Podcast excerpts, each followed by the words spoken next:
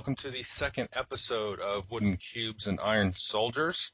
Uh, today we have a interesting subject. We are going to talk about games that we despise with our very core and our very being. Uh, quickly before we get into the hatred, I would like to send a shout out to 2d6.org, who is kind enough to host our podcast. Uh, if you haven't visited the website, please go take a look at it. There's all kinds of great reviewers, written and video. Um, it's a great site all around, and there are monthly game giveaways as well. I'd also like to make a quick shout out to our friends in Scandinavia. Apparently, we have a few listeners in Norway and Sweden and around there. So I think that is due to our Viking friend Lance. Ah, yes, yes. Uh, well, yeah, my my my far-reaching uh, undead Viking uh, tendrils of excitement. Uh, I don't know what I'm talking about here. Yeah, I mean, I really, how many people in Scandinavia? Norway, Sweden, which ones? Uh, Norway was the main one, and let me bring up the other one. The other one is oh Denmark. Denmark. Denmark. Oh, Denmark. Well, you know, there's there's a lot of things that are legal in Denmark, so maybe they're just uh, staying up and and uh, and and and tuning in, which is pretty cool. But uh, yeah, so yes, go for it. I'm I'm almost full blooded Scandinavian if you uh, if you follow my my exploits. Uh, so that's cool. That's cool that uh, my brethren out there across the ocean are listening in. Well, strangely, we have no fans in Italy. How do you explain yourself, Marco? Uh, I don't know. How do they explain themselves? how can exactly? What's their excuse for not being here?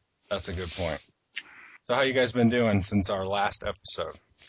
Uh, I'm doing okay. Uh, I, I just, you know, just work and, and games. I got a, I actually have a gaming convention coming up this weekend. So, um, uh, the conofthenorth.org. If uh, anybody who's listening to this uh, and and it isn't past uh, the 17th of February already. Um, in uh, St. Paul, Minnesota, every year they hold a, a gaming convention, and um, it's it's it's it's unique in the fact that it's not very um, it's it's it's just games. It's it's and they and they have they have uh, you know miniatures games, war games, uh, role playing games, uh, some video games, stuff like that. But there's no there's no big um, like uh, it's it's not a it's it's not like a Trekkie con. It's not like a geek con or anything like that. It's just mm. everybody comes there and they just sit down and and they play games and and they have a good time. And so, and I'm really excited this year because um, for the first time ever, um, they're going to have an entire room set up in the convention center uh, just for playing board games. And uh, I'm lucky enough to being uh, one of the two people that's going to be running that and uh, in charge of the game library. So I'm going to be teaching a ton of board games. I'm going to be playing a ton of board games for like three days straight this upcoming weekend. So if you're listening to this and it's before February 17th, 18th, and 19th, and uh, you want to make it up to St. Paul, uh, Minnesota, and uh, go to I think it's the Holiday Inn East in St. Paul. Um, come on up, man. Check it out. I'll play a game with you. Sounds awesome. Uh, what games have you been playing recently, Lance?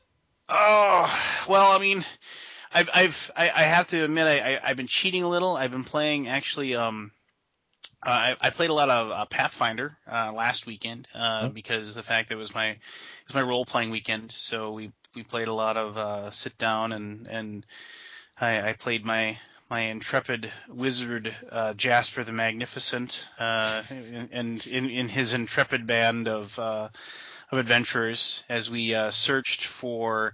Um, without getting too too in deep in the that we, we are currently searching for a a, a planar seal uh, that is uh, in danger of being disrupted, and we've we've sealed a certain number of these, and we're we're, we're trying to track this down. We're trying to actually uh, uh, capture a, a lich's phylactery so we can uh, convince him to let us know where that is. And so we played a good long session of Pathfinder last weekend. I also played um I, I played a really really fun uh, session of uh, Battlestar Galactica, which is one of my if I ever did like a like a top five games of all time, it's definitely in that top five. That's probably one of the best games that uh, has come out in the, like the last three four years. And so we played a mm-hmm. very very very enjoyable game of Battlestar Galactica, where uh, I crushed the evil uh, human mistake underneath my Cylon thumb at the end of the game. So. now, are you a fan of the show that?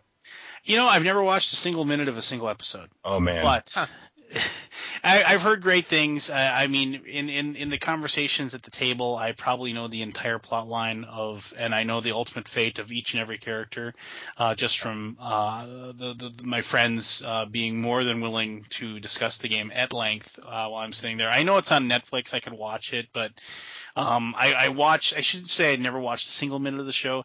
I, I watched. I, I I started watching like a little bit of the first one, and then um, my wife came in the room and uh, she wanted to watch something else, and I said, "Oh, I'm just gonna try out this this show, honey. You want to watch it?" And she watched about 30 seconds of it, and she said she wasn't interested, and so we ended up, you know, just not watching it, and then I never went back. But I'm sure it's an awesome show. I'm sure there's lots of people out there that that, that totally dig it. But now, were you able to play the game without, you know, because I, I I love the game as well. I wish I could have played it more, but to me, it seemed like the game you wouldn't really be able to get that into it if you hadn't played or you know watched the show. You'd have to meet. You'd have to play with my gaming group. We're so, yeah. we're so, uh, we're so at each other's throats, and and uh, more than willing uh, to be, uh, to outright lie to each other's faces, and uh, it's it's it that game alone. Um, I mean, Arkham Horror is my all-time favorite game, and and Battlestar Galactica is probably number two. Uh, but uh, Battlestar Galactica, that game alone has, has has given us more great game stories than any other game that we have uh, ever played. And um, you know, it's it's from from the very beginning of the game where we roll the die to determine who gets to pick their character first, um, we're at odds with each other before it, the game even starts. Just because there's certain characters that people like to play, and like if they get to pick the character before that person and stuff like that, you know, and and um, it's it's just it's just highly uh, highly enjoyable.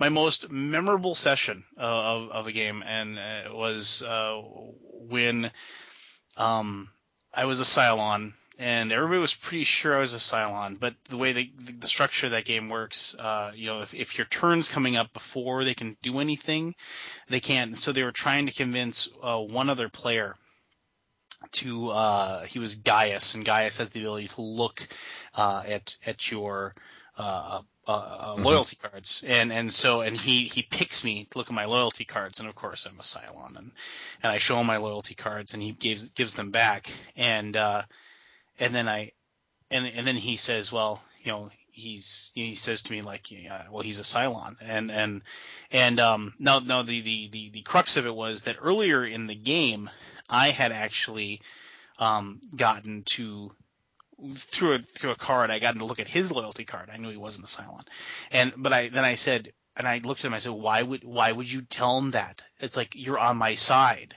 And and so and then and then like everybody was like what and so nobody and so there's this big giant argument about oh why would you know it's like and he's and he's saying no no there's no way there's no way and then and then and, you know and you know and then I and I, of course, it was my turn next, and so I declared, and and and and then I said, and I looked at my friend, I said, now declare, so we can we can kill these guys off, and and then and then he actually looked at his loyalty card again, and because because he said he said, did I read it wrong, you know, and he looked at his loyalty card again. I actually convinced a human player that he might have been a Cylon all along, and that was probably through a, through a sheer force of personality and will. Oh, that's and awesome. Then they, and then they immediately brigged him because they were like, and they're like, well, obviously he must, be. and and we won the game. So that's pretty good. I like that.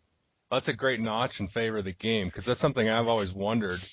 Is the only people I've played it with have people that I, you know, huge fans of the show, and I love the show, and I've always kind of felt in the back of my mind that I don't know if people really like it if they haven't watched the show, but you mm-hmm. haven't and like it, so that's yeah, that's yeah. The, yeah, the chemistry that the game creates really does not necessarily require knowledge of the show. I mean, I also only watched part of the of the pilot episode, and it seemed good, but somehow it didn't grab me. Mm. And I'm the person that watched the most of the show in my group. That per, that people really haven't watched a single minute, literally and still the idea of getting at each other's throat and stabbing each other's back and yes conspiring to send the innocent player to the brig it just just works. You know it's like the resistance. You play the resistance you you don't even know about the background story. My group we don't even know if the red players are the spies or the blue players are you know which which which team is the good guys which team is the government which one is not doesn't really work. Everything that gives you an opportunity to scheme against your friends, ah, how can that be wrong, right? And not, not not to go off on this topic a little bit further, but have you ever noticed like you know like you mentioned the resistance, and then there's all these like games out there that the negotiation games, and and they slowly but surely like they either increase or decrease the complexity, and then and, and you, the, the first one you have to go to is you have to go to Werewolf, you know, which is like a game that anybody can play with a deck of cards, and and you you can play with literally any number of people, mm. and and that game is entirely there's a, I mean there's a moderator, but other than that, it's just it's it's just people mm-hmm. outright outright lying to other people and and and and and people pleading their innocence, you know, and and and, and begging not to be drug off and lynched, you know, and and and it's just and and that game is is so pure and it and it, and it works and but there's there's I think there's a certain level when you have that traitor aspect where if you make it too complex the game isn't fun anymore because you're taking you're adding too many mechanisms to a very simple uh, simple uh, role of the game, which is negotiation, and you have to avoid that. And I think Battlestar Galactica takes it as close to that point where they could possibly uh, ruin it, mm-hmm. but and but they don't mm-hmm. take it any further. It's it's it. That's why it's such a perfect game. Yeah, well, I think it's you, you hit on a good point there, where you add in all these mechanisms and then the human element becomes less and you add in all these points of possible failure for, you know, if the mechanisms are fiddly or bad, then you're going to make a mistake or something and screw up the whole, you know, environment. So yeah, I think that that's a great point. And, you know, it's kind of a miracle that Battlestar Galactica pulls it off.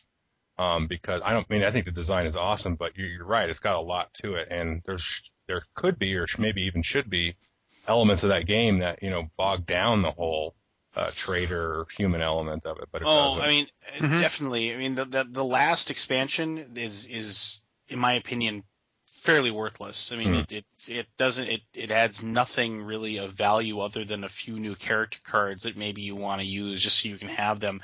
Um, the actual like uh, the, the the space fleet part is okay, but everything else it just adds too much. It, it bogs the game down. It, it, it you know the game should be about pitting your your your will and your your your poker face against the other players.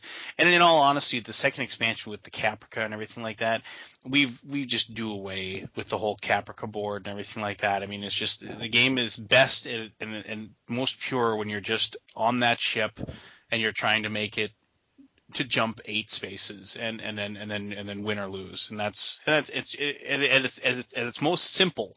That game is at its best. Hmm. Any other games, Lance? You've been playing?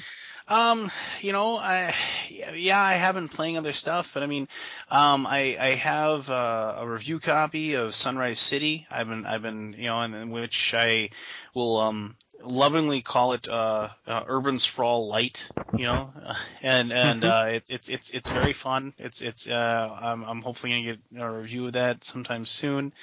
Um, uh, that and uh, oh god, I mean, there's I'm I'm in my gaming room and I can't even I can't even think about uh uh, I mean, I've, I've got a ton of stuff on my table that I want to play uh, that I just haven't been able to hit.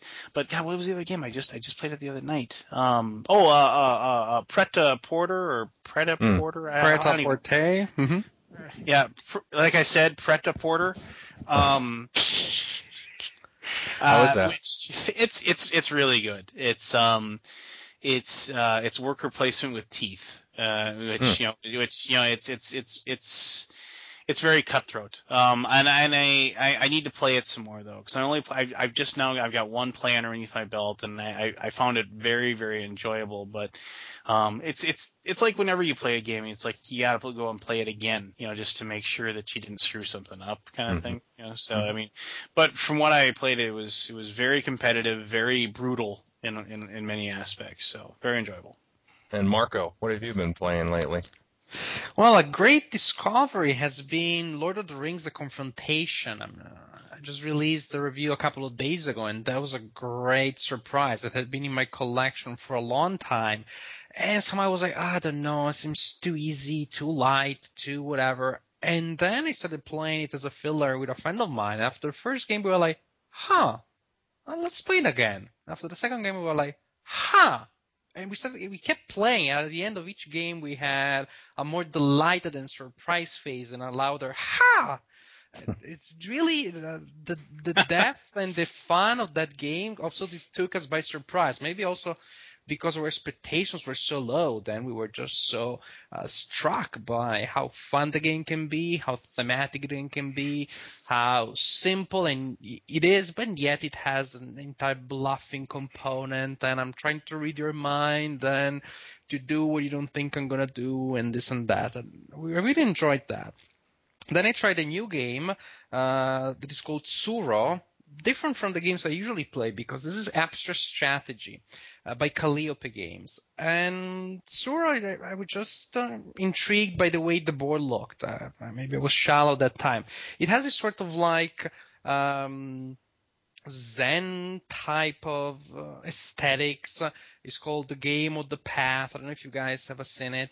Um, basically you have your pawn that is placed on one edge of the board, and then each player, uh, one after the other, lays down a tile in front of his or her own pawn. Each tile has a series of paths that intersect, and once you place down the, the tile, then you move your pawn on it up to the edge the other edge of the tile. So you you put the tile and then you move your little guy across. And then next time it's your turn, you place another tile, and again you move your guy across the board, and you form this net of paths. The problem is that uh, when you start to get too close to other people, and other people place tiles that are adjacent to their pawn and your own, first they move their own, and then they move your own. So your own pawn ends up being places where you didn't want it to be. The strange thing is that the victory condition is basically you have to kick out everybody else from the board. You have to get other people stuck on paths uh, that send them out of the board, or just you have to survive until the other people find themselves with tiles that force them to get out of the board. So on one hand, you have this sort of like Zen aspect. It seems all like, oh, you have to follow the path and discover whatever, accept chaos, chaos, try to figure out order through chaos. And on the other hand, it's like, I want to live longer than you do. And if I can, you know, if I can rush your death, I can make you die earlier. That's better for me. So I don't know really. It's not about a theme, but somehow there's this this double component of both. Uh, be zen about what happens and but as you are zen try to stab somebody in the back and I enjoyed it actually. Enjoyed it. I would have enjoyed it more if out of several games that we played, I managed to be better than second to last. Uh, which is again in my best games I was second to last. Usually I was last player, first to be kicked out by far. I just guess just the type of game that I'm not very proficient at. But still, still I enjoyed the entire the entire idea. For an abstract game, again, I mean usually I don't play abstract games, so I was pretty surprised. I managed to play Forgotten Heroes Vietnam, uh, and I have the review coming out soon. I'll try not to say the same thing that I say there, but I have to say, great game. Great game, lock and load system, not the most accessible, the simplest system out there, requires some commitment to learn, uh, but then it works well. It is very detailed, very thematic, uh, the action is continuous, there is a system of impulses, through which the units reveal themselves as they start acting. They also become targets. Uh, very detailed, very nice. I had played I had played games in the system, and this one had a very interesting uh, twist that other games in the system did not have. And I I read online, I listened to other podcasts, and not everybody likes this feature, which is event markers basically in some of the scenarios, you're instructed to place a specific event marker on the board, and then the back of the of the scenario card tells you what happens when people uh, get in the space with the event marker or what happens when you get a line of sight to that event marker. Hmm. But you do not read that, the effect of the event marker, before you start the game. So you start the game with these event markers and you do not know what they do and you start getting a sense, okay, I need to go to that area to take control of that building. You get a sense of what you want to do. You know, I'm going to send my men in this direction and support from this other part and this and that. The point is that then you activate event markers throughout the game and there are things that happen. Uh, in, for some of these things, you really die to see exactly what happens, to see how it works. And I don't know, I'm, I'm tempted to tell you what these events are, but are things that you do not expect that may modify the victory conditions, that will change and alter uh, the situation on the board. So you really get this incredible narrative sense. You know, Mhm. the, the game may start as a little bit of a puzzle. I need to get to from point A to point B. I need to kill these four Viet Cong on my way there. Meanwhile, something blows up. As you go there, something else changes. As you go there, you receive an order, and now you have to take a detour to go and rescue somebody. I think it has an incredible balance between, again, the, the abstract, uh, quote unquote, static sense of, well, there's a space on which I'm moving my, my units and this narrative progression, things that keep happening. And some people are like, yeah, but what happens after you play the game and you know uh, what those events are? Well, some of the events you still have to roll dice to see how they happen. And depending on how they happen, they can change dramatically. And other events, uh, well, you get to know what they are. There are a lot of games in which you have a schedule of events that you know what happens. You know, second turn two, I'm going to get reinforcements. Turn four, I'm going to lose those people. Turn five, I'm going to get this and that. So even after you know it, it just becomes a game with a schedule of events. But the first time that you played, ah, gee, it was just so refreshing. Such an incredible, you know, sense of theme and really being there with things that were happening around you. I just loved it, loved it, loved it. Did I Sounds mention like I they could uh, ex- make expansions for that pretty easily in the way you Uh, describe that, it. that's another great thing. Exactly. They could just release new scenario cards. Uh, they could even, uh, not even maybe an entire full scenario, just very quick expansions with a new list of markers, like play scenario uh, number two. But when you get the event, look at these are the table of events. Right. And it may really be all sorts of things. Like, ah, can I would like to tell you what that is because some of those ideas are just so imaginative and so uh, smart and so uh, exciting, but I don't want to spoil things too much. And last but not least of the games that I played recently and I really enjoyed, I started playing Commands and Colors Napoleonics. And I, I enjoyed uh, Ancients very much. You know that, Joel. Um, I didn't get an invite for uh, well, this time, this time I, I played in person. Uh, I played in person with a friend of mine, but we should meet online at some point and we can play Napoleonics. It is really fun. I have to say, I like it better than than Ancients. Really? Okay. More more options, more uh, more things that you can do on the battlefield. You can combine different types of units. You can have infantry combine an attack with artillery.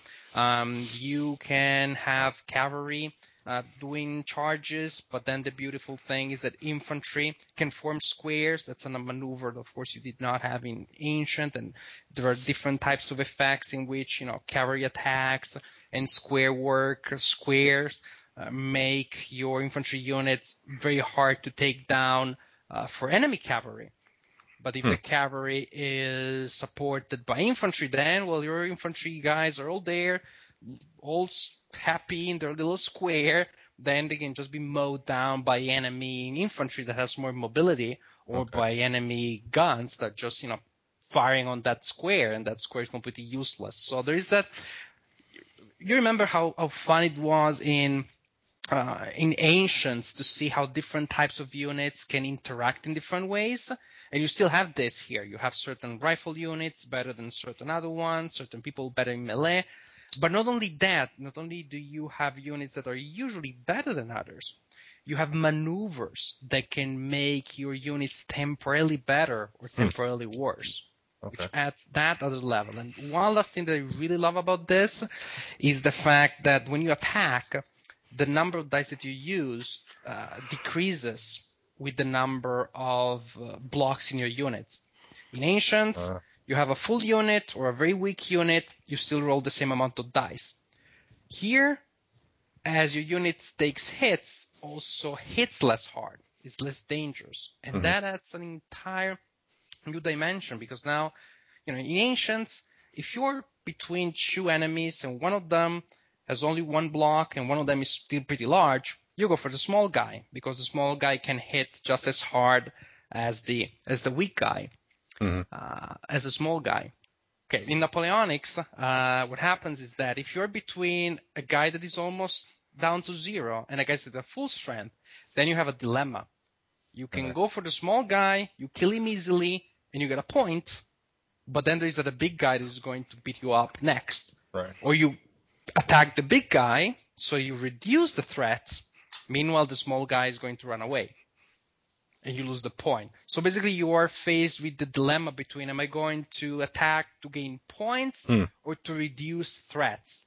Whereas in Ancients, the two things go together. It's a no-brainer because there's a unit that reduces the threat and gives me point. If I kills it, I'll go for that one.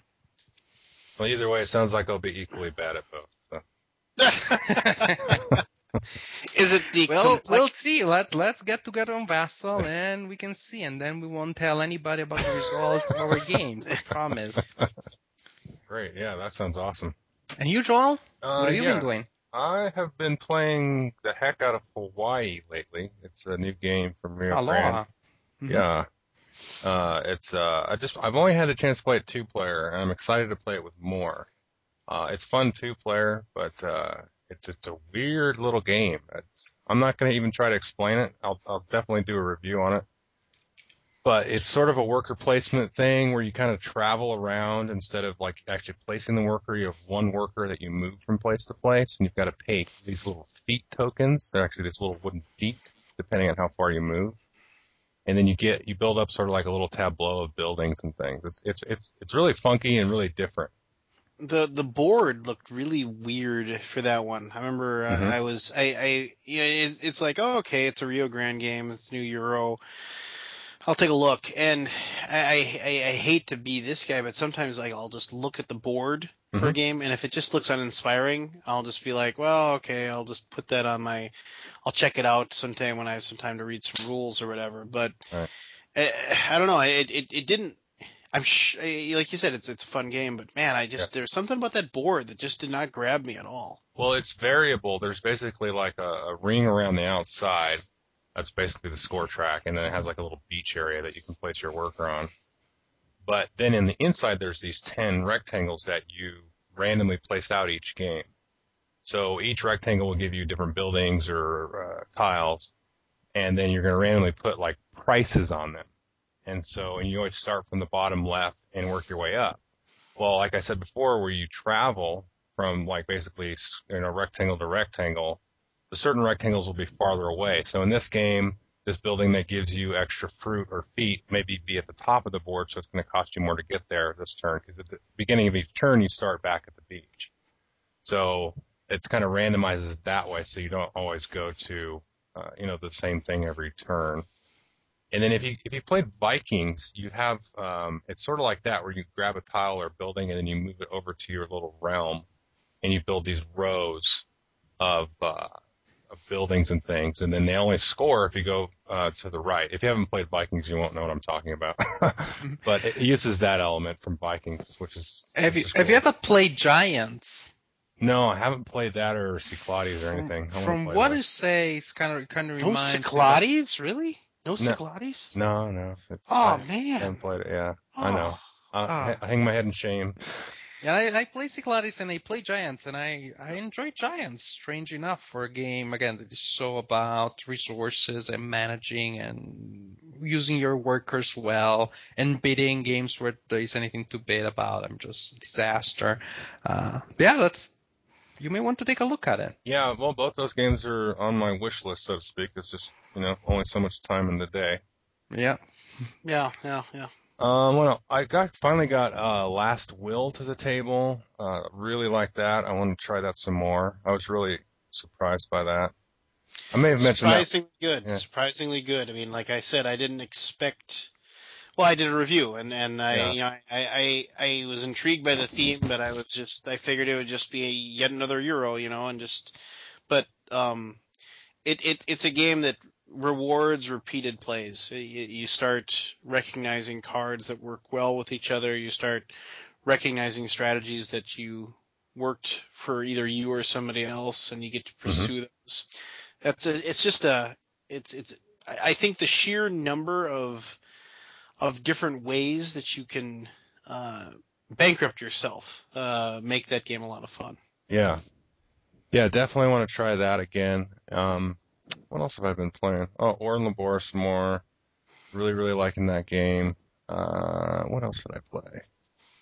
I guess that's about it. Um, Walnut Grove and Friday, you know, I did reviews of those. Really liked Walnut Grove, even though the rule book is atrocious. um, but uh, yeah, that's pretty much what I've been playing. Not not as much as I have been lately this last week or so, but oh, that would be a great topic. Really bad rule books. We should write that down. Ooh. yeah, yeah, that is a good Yeah. topic. well, this rulebook Great isn't game, wasn't yeah, no great games, horrible rule books. Yeah, well, this rulebook wasn't really bad. It's just really ambiguous in like four or five places. And I played it right, except for one.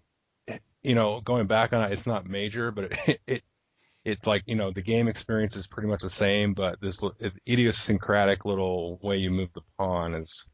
I've played it backwards, but anyway, I still like it.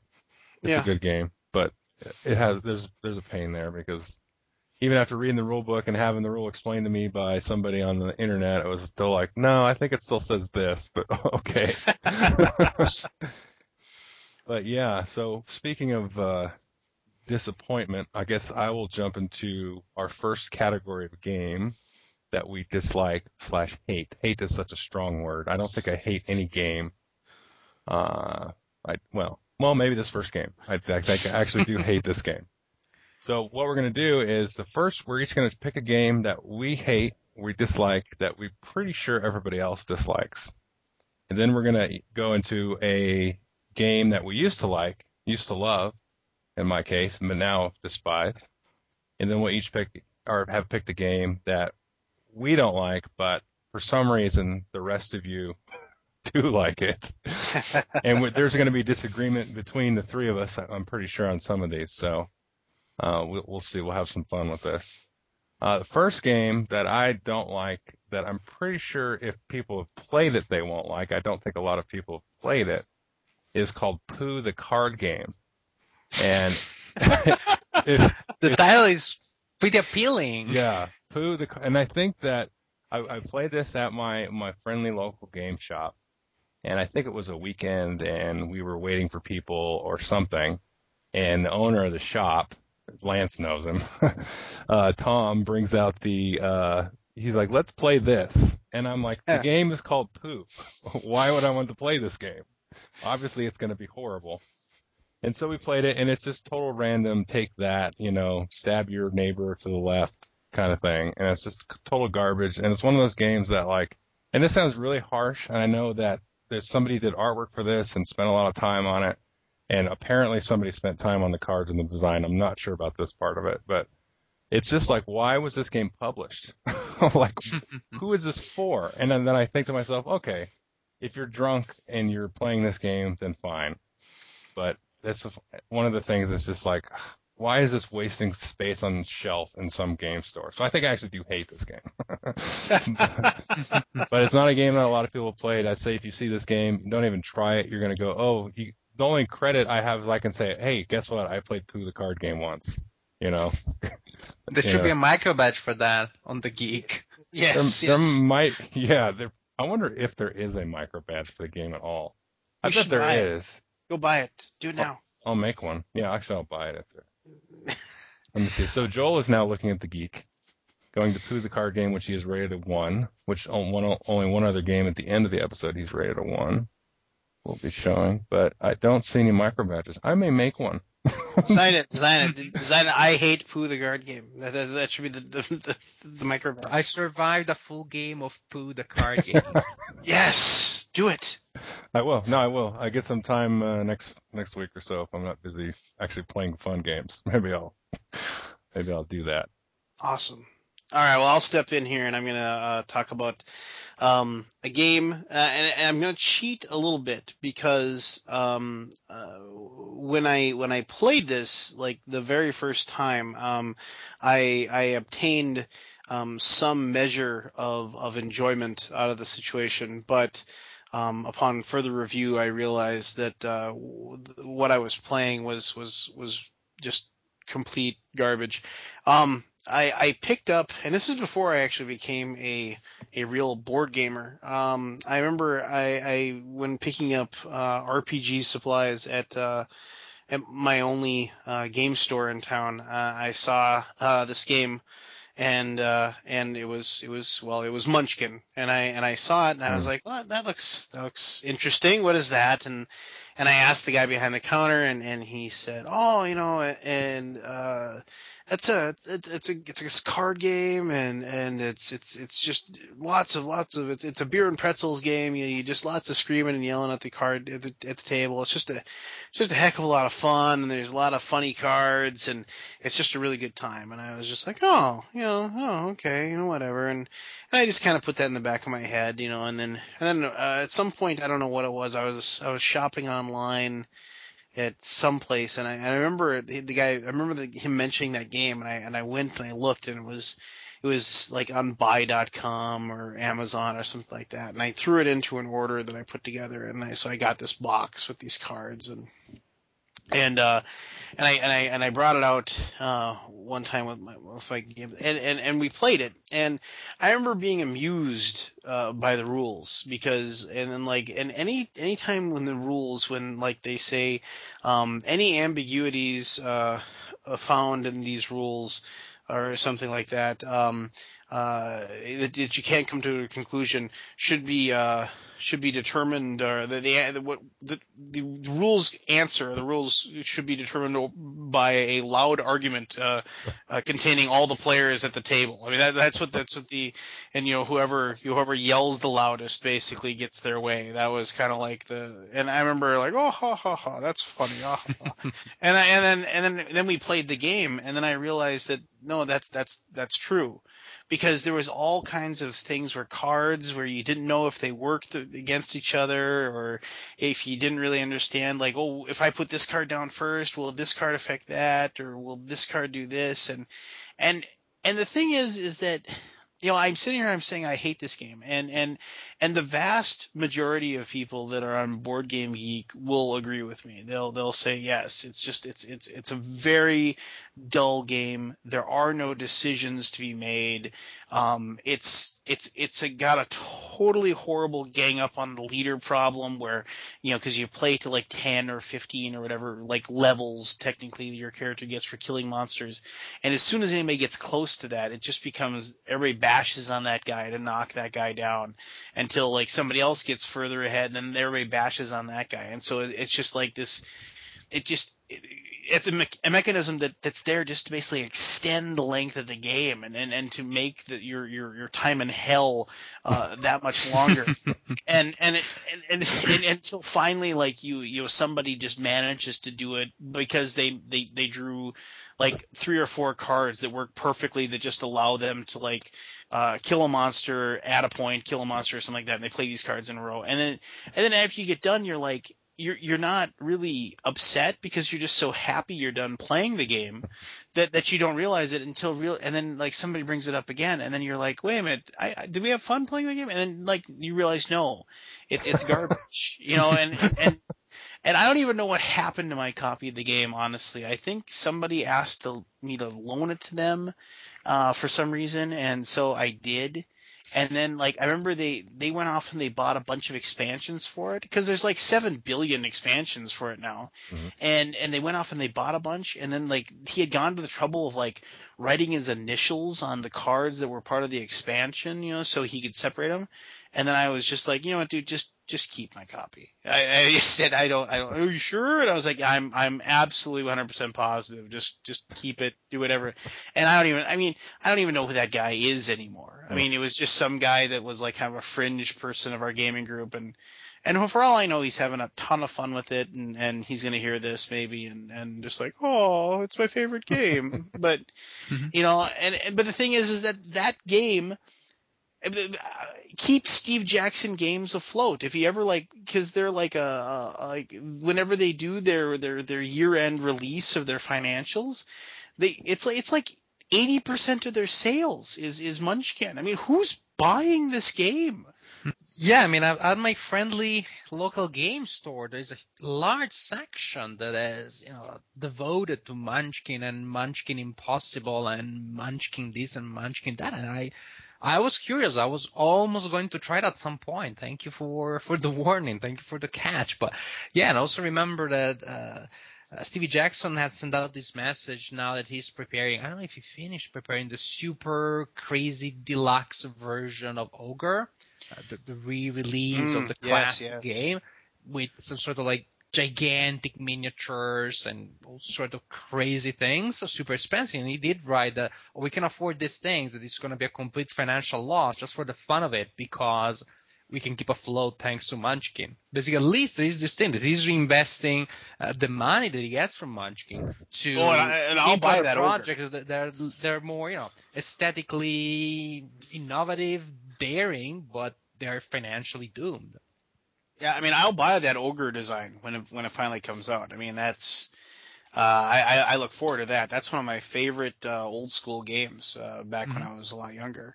But um, and I guess I guess technically, if Munchkin made it so that game got produced, then I guess it can't be completely horrible. But I just I, I you know, and I same thing. I'll, I'll walk in. There's one store in my hometown that that, that still sells a, a board games, and they'll have they have like ten random euros, and then they have like 70 different sets of Munchkin, and there's always somebody in there buying it. I mean, it doesn't matter when I go in, and it's just like I watch him and I want to just walk up to him and grab him and shake him, and just why? mm-hmm. You know, they, you're you're blowing all your money on this game. You, I mean, you could you could be playing anything else besides this. This is garbage. What are you playing? You know.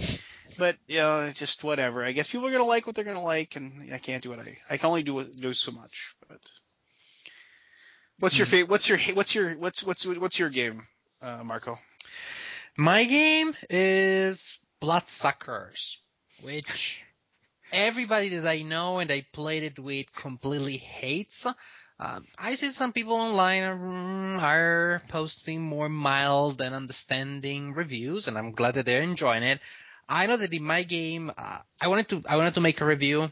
I played it once, and I was like, oh my gosh, this is like ah, what's the point? And my my group also said, yeah, what's what's the point of playing this game? But you know, I had played it only once. I wanted to make a review, and I was like, well, I can't base a review on one play. I don't think I, I probably didn't get the game. The game looks like crazy, pointless, completely random, so random that even when you win, you don't find any satisfaction because you realize it wasn't you winning. It was just a completely random system of events. Mm, yeah, yeah, I mean, there were times in which there was. Uh, Bloodsuckers is about this confrontation between humans and vampires that are fighting to take control of locations in this town. And so you fight a series of battle one after the other. And the only thing that changes from battle to battle is the size of the battle and the length of the battle. Otherwise, they're just you're playing the game, the same battle over and over again. There's no difference, for example, a location that works in a different way. And uh, each of these battles uh, scores independently and you basically play cards to annul the effects that other people have played. And there were times in which I saw my opponents that were playing of incredibly smart combos of cards. I was like, oh, that's great. That's masterful. And I would just draw a lame card, play it, boom. And that annulled the incredible strategies they had created. I felt bad. I felt like you should have won this. It doesn't make any sense. You know, it, it wasn't meritocratic. And after the first game that we played, I, I had this sense that like ah, this game really seems completely random and pointless. Um, but I thought, you know what? Maybe we didn't get it. Maybe we need to play it more. And my group kindly agreed to try it again. The second game, we had more strategy. Yes, we started creating very powerful combo, but we were still defeated by randomness. And we're like, okay, see, we're getting there. We have more combos. I think we, we can we can you know dominate randomness here. Let's try it again. And after like five times of doing this, my group were like, dude, you leave the game, you leave the group, or or we leave. I mean, we can't keep playing this. This is like we can't do it. I was like, okay, I I I surrender. It is the game, or we really. At that point, I was like, either really is the game completely random entirely, there's just no point in playing these cards if you cannot really do anything. Uh, or it takes so many plays to play. That a game that requires, you know, four or five hours, six hours of commitment, six, seven plays before you, you warm up to it and you figure it out. That's too much for me. Mm. Just so many games that are fun out of the box, or the second time that you play them, I don't see mm. uh, too much fade. You know, I, I, don't need this huge commitment of fade in a game that uh, everybody in my group is just not enjoying. It feels repetitive, feels random. Thematically, vampire versus humans. I just wonder how can you mess that up, right? Because I mean, unless you're well, you have you have glitter. Wait, footnote. Unless you have glittering vampires, and, and and you know what I'm talking about. How can you mess it up? And yet yeah. in this game, you have vampires that hunt during the days humans that can use cards that produce sunlight at oh, midnight. Wait, wait, wait, back up a minute. You said okay. you have vampires that can hunt during the day? Yep. All yep. Right. Because each each battle lasts 24 hours, and during the, the day, the humans have a slight advantage and during the night the vampires, but the vampires still going out. Except there must be I don't know what kind of sun protection they're wearing. SPF 1000. Exactly, but there is yeah. a, that is a card that the humans can play at any time, including at night, which is sunlight. And the illustration on the card is basically there are holes on the roof of a building. So you imagine that the human just shot a shotgun at the roof, and there are sun rays coming through it. Hmm. You can play that again. Each battle lasts 24 hours, and each turn is a couple of hours. You can play that at midnight. Boom. Hmm.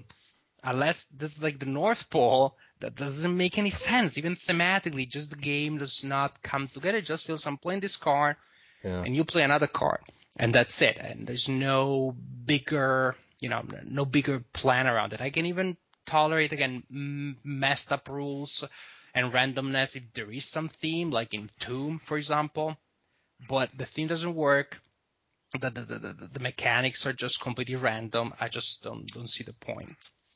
Well, you know it's definitely a bad game if it almost broke up your game group.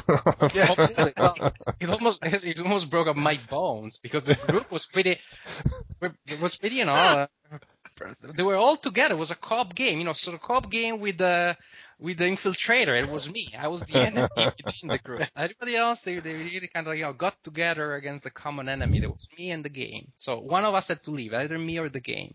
So the game. So, so what happened to the game then? Oh, it has been sitting on my shelf uh, ever since that long attempt to quote unquote understand the game until I had to give up. It has been on my for trade list since. Yeah, I wonder why after my review nobody wants to, no one wants my game. It must be coffee. That's too good. All right, should we move into the second category? Mm-hmm. Yeah, let's do that. Okay, I'll start off again. I guess we'll just keep going in circles, or we can go in reverse turn order if we want to be. Ooh, round robin. Have have Marco yeah. go do do his. Okay, all right. We'll do power grid style. All right. I used to like, and I cannot play anymore. Settlers of Catan. Hmm. Settlers of Catan. It's. Explain I, yourself. I, I, will. No, I, I agree with memories, you. actually. I mean, actually, Settlers of Catan, I understand this, the historical significance. It is the game that launched Euro games in the US. It is a game that brought me back to play games. So I cannot be, you know, without a certain level of gratitude. Uh, I just, it was a period of my life in which I hadn't played games for years. I was very career oriented, working very hard, feeling guilty. Uh, anytime that I did anything that had to do with a hobby or, you know, free time, I felt I always, ah, maybe I can do something else that will pay off later in my crazy academic career. Uh, and one day a student of mine told me, "You play games, right?" I hadn't played a game in like ten years. Like, how did you know that I used to play games and to love it? Oh, you just look like a gamer to me. Which, by the way, teaches me that you can take a gamer out of the games, but you cannot take the games out of a gamer. But, uh, and she was like, oh well, you know, we have a group, then we play at night. So some undergrad students were like, well, why don't you join us one night? And I went there and they played this Settlers of Catan that I really enjoyed because it was the first game that I was playing in years. I guess that anything I would have played at that point, I would just been so in love with. Mm. Immediately ran and bought a copy. I even managed to convince my wife to play it. Um, and for, I would say for two years, it was pretty much the only game that I played. Now, true I played a game only every two or three months, but it was that one. And I was still not feeling, you know, comfortable committing to a hobby, so I was still playing it from time to time. But it was always sellers. and at the beginning I enjoyed it, and then there were so many other times in which the randomness of it would just drive me crazy. And I I'm okay with randomness that forces me to lose to an extent. Again, as long as I have had fun before. But there's so many times in which I was just sitting there because I had been an idiot placing my initial uh, major settlements and I was not getting resource and I saw the people trading things and building stuff and I was getting a card, you know, when other people were getting a four or five. And the point that there were cases in which you almost were not allowed to play or you were not allowed to do nearly as much as the people did. And I have friends that say, oh, there's still other things that you can do where you're going to get resources, but I still have to figure out what those are. Um, so I just got tired, burned out because that was the only game that was played, and then kind of like tired by um, the overall limited amount of options, and that after the board settles in a certain way, people start building roads around you. Maybe again, I play with people that just play that cutthroat thing, but uh, I just felt the options a little too limited to keep me interested. And then I started playing also other games, and the interest for Settlers faded quickly. But I would say the main factor is maybe just being burned out from playing it too much. Yeah, I think I'm the same way with that game. Uh, it was a game I played, you know, a long time ago, and then has since sort of moved on to better games. Mm-hmm. Uh, and I think there are better games for that sort of gateway. I don't know. It's that's an interesting, interesting, interesting game because it has like a lot of sentimental value for a lot of people yeah. myself included. And mm-hmm. I will play it on a very rare occasion, but you know, halfway through the game, I think I've just played it so much that it's like, ah, I just get sick of it. yeah. And, and, and I have, um, you know, basically kind of two groups of gamers I play with. One with really seasoned gamers and then one with some family members.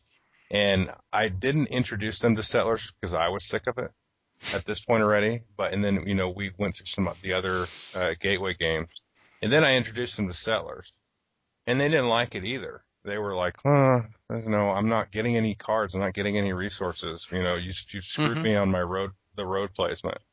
And I was like, you know, I we skipped Settlers because there's so many other games that are better for Gateway. It's now it's like it served its purpose, and there's no reason to go backwards, so to speak. But mm-hmm. But I, I, I hate to say that because it's like that was the game that like you know that he was that was Elvis Presley of Eurogames. So. yeah, yeah, yeah. Yeah, I don't um, want to sound disrespectful again with the right. elders, with the previous generation. I understand their role as founders, but right. Exactly. We cannot just you know stay around the foundations all the time. We need to move on. Mm-hmm.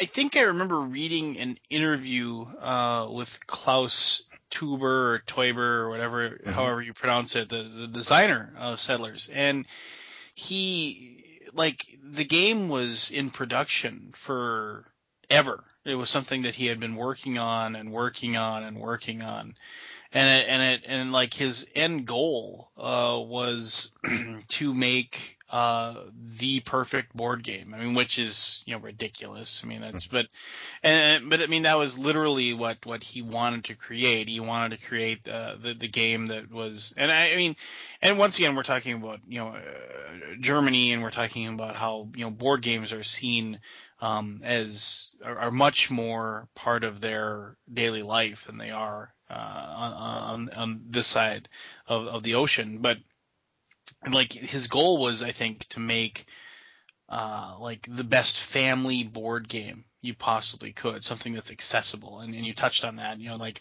the group that is more or family member oriented. And I think I think it still has that that niche. I think it still I think it still fits that family group because um, I have a copy of the game. It's still in shrink and it sits on my shelf. I, have never opened it. I've played the game, uh, and I but I but I, have told myself I don't know why I, I have it. I just I, I, don't think I'll ever open it. I don't I don't think I'll ever personally play it. But I've played the game and I played it with like my with my parents, and they really like it. I mean, they just they think it's really cool. I mean, basically because they, they're still getting that whole um, I've never played a game like this, mm-hmm, and, mm-hmm. you know, mm-hmm. feeling feeling from mm-hmm. it, and and uh, you know, I don't I don't hate the game, uh, but and, and the thing is, I'll I'll gladly play it, but I won't gladly play it like you said. I won't gladly play it with with um with my gaming group just because it's you know it's just not it's it's just because a game was innovative at one point doesn't mean that we owe it anything. I think Right. is, is is what I'm what I think is the point. And and and but you have to respect the fact that you know I can when I can sit down and play with my you know 64 year old mom and and and she just is like ecstatic about how cool it is. Then Yeah. you know I mean I I I appreciate that about the game. Well, one just quick tidbit there. Um, when Teuber was trying to make the game, it was it was that game, and then a game called Löwenherz, and then the third game, and I can't remember what it was. And it, at one point, it was like one giant game, sort of like uh, you know the GIPF series. And uh, just a quick plug because I can't plug the game enough. Uh, Löwenherz is a The worst game ever. fantastic game. um, that's all I'm going to say. Is it is by far much much better than Settlers of Catan. You need to play it with four people, but that's all I'm going to say. I just wanted to plug that in there because I do it every opportunity I can. But Mhm. anyway, so it's he actually had elements of both uh, Löwenherz and Settlers, uh, sort of mixed together, I guess, at some point, and then you know Settlers came one way and Löwenherz went the other. But that game is brilliance, and they remade it as Domaine, and I haven't played Domaine, but they changed the mechanic, and I'm not going to play Domaine because they changed the mechanic. Anyway, starting to go off track, so let's uh, let's go to Lance's uh, pick. Uh, the game that I, I used to uh, greatly enjoy playing, but uh, I, I won't touch with a stick now. Um, uh, my game that I, I chose for this is is Dominion, and um, and the, and the reason is is pretty simple. I mean, uh, Dominion. I remember like the first time, if you could encapsulate the the the, the feeling um, it seems like the vast majority of people uh, felt like the first time they played Dominion, the first time they took all the cards out and they and they set up that opening uh, group uh, of cards that, uh, that that the game suggests that you start off with, you know, that first very first time, and and the first time you ever got that hand full of full of the the, the estates and and copper, and um and you're looking at those cards and you're just trying to grasp everything and then you and you you say oh i guess you know i'll i'll i'll buy a village you know and then and then like and then there was the next person and they oh a market or whatever and and it's slowly and all of a sudden you're like oh I, I shuffle these cards and now i draw them and you're looking at them and like that very first time you ever play that game you're like and you get done and you're just like my you know that was that was amazing. You know you, you just and you, you know and you, don't have any idea what you're doing at that point. You don't understand what trashing your card is. You don't understand uh, what you, what you, your goal is. You don't understand that you're trying to like you know you, the, the the concept of buying money is just ridiculous to you. You know you just and and you immediately wanted to play it again. And then and then you immediately wanted to play it again. And and you immediately wanted to play it again. And the thing is is that I, I, I love the game. I used to play that a lot. Um, it it kind of took um, my my friends and my, my group by storm, and uh, we we uh, grabbed it and we digested it and and we had a ton of fun. And then Intrigue came, and Intrigue might have been like at the time at least, in my opinion, like the best reinvention of, of the game because Dominion was was was very. I mean, there were there were there was the witch, you know, that you could use to curse people with, but uh, other than that, you know, there there wasn't anything that you really were doing to hurt anybody. You know, they, I guess they had the militia card too. Now I'm thinking about it, but there wasn't a lot of ways to to actually be detrimental to the other people. It was another one of those games where you're just building up your own uh, deck or your own engine or whatever, trying to win the game and trying to do it faster than the other players. And then Intrigue came out and had all these cards that actually were messing with each other, and you and you had all these abilities now to to you know take cards from people and and and to make people just you know discard cards out of their hand and things like that. And and and it, you know, and, and, and in a way, Intrigue just by itself was a better game, in my opinion, than, than Mhm. Dominion was. I mean, just because it, it had so much more going on. And right there with Dominion and Dominion Intrigue, I thought that was like, with uh, the combination of those two games was just perfect. And and I and I I played hundreds of, of the, the game, and I never really got bored of it. I mean, usually when you play lots of games, oh, I don't like it anymore. Why? Well, because I played it to death. I still always enjoyed that because it was just something fun. But now, I it's like I have I still have people in my game group that are still Dominion files, and they just pick up everything they possibly can for Dominion. They they they picked up every single expansion, every single promo card, and now it's just this big bloated mass of a game that. It, the, the, for me, the, the the thing that was awesome about Dominion was the fact that it was, it was, it it it had depth to it, but it didn't have it didn't make me have to sit there and think about the strategies before I even started playing the game. I'm like, okay, I'm going to need to do this. I'm going to need to do that. If I'm going to have a shot at winning, I need to do this. And once you started adding alchemy and seaside and and I don't even remember. I don't even know what the names of them all now. Like cornucopia and prosperity, prosperity yeah. and then there's probably another one coming out. And I understand what the why why they're doing that because it's a license to print money. I mean, it's just like you know, you put that out. It's it's, it's like a rock band that that that is just uh, uh, able to cash in on on and on, on just putting out an album because they know there's 500,000 fans that are going to pick up pick up the record without even listening to a single track, and they know right. they're going to make their money um, Rio Grande Games has to know that all they have to do is just put a bunch of cards in a box and, and put Dominion on it, and they, they know they're going to sell thousands of copies. And it's just it's it's not for me anymore. Everything about the game that I that I liked and that made me fall in love with it just doesn't exist anymore. And and I guess I could just continue playing Dominion and Dominion Intrigue, but you know the people that I play with want to play it with everything else. They want to throw everything in, and and I just it's it's it it it like the like the like the band name Populi itself. It's just you know Dominion eventually just got crushed under its own weight, and for me, and I just I I can't play it anymore. It's just not fun. Lance, I, I'm in 100% agreement with everything you said. I've played Dominion, I've played Dominion Intrigue, I've played all the expansions up to Prosperity. I haven't played Hinterlands or Cornucopia. No, no, I played Cornucopia once because I was forced to. But, um, but yeah, it's like you take that that essence, that core element of you've got sort of certain strategies where you know you, you get a nice thin deck, you get a nice deck where you're drawing lots of cards, you get a deck full of money, all that stuff, and you really and you get the interactivity of intrigue, and you've got a nice game.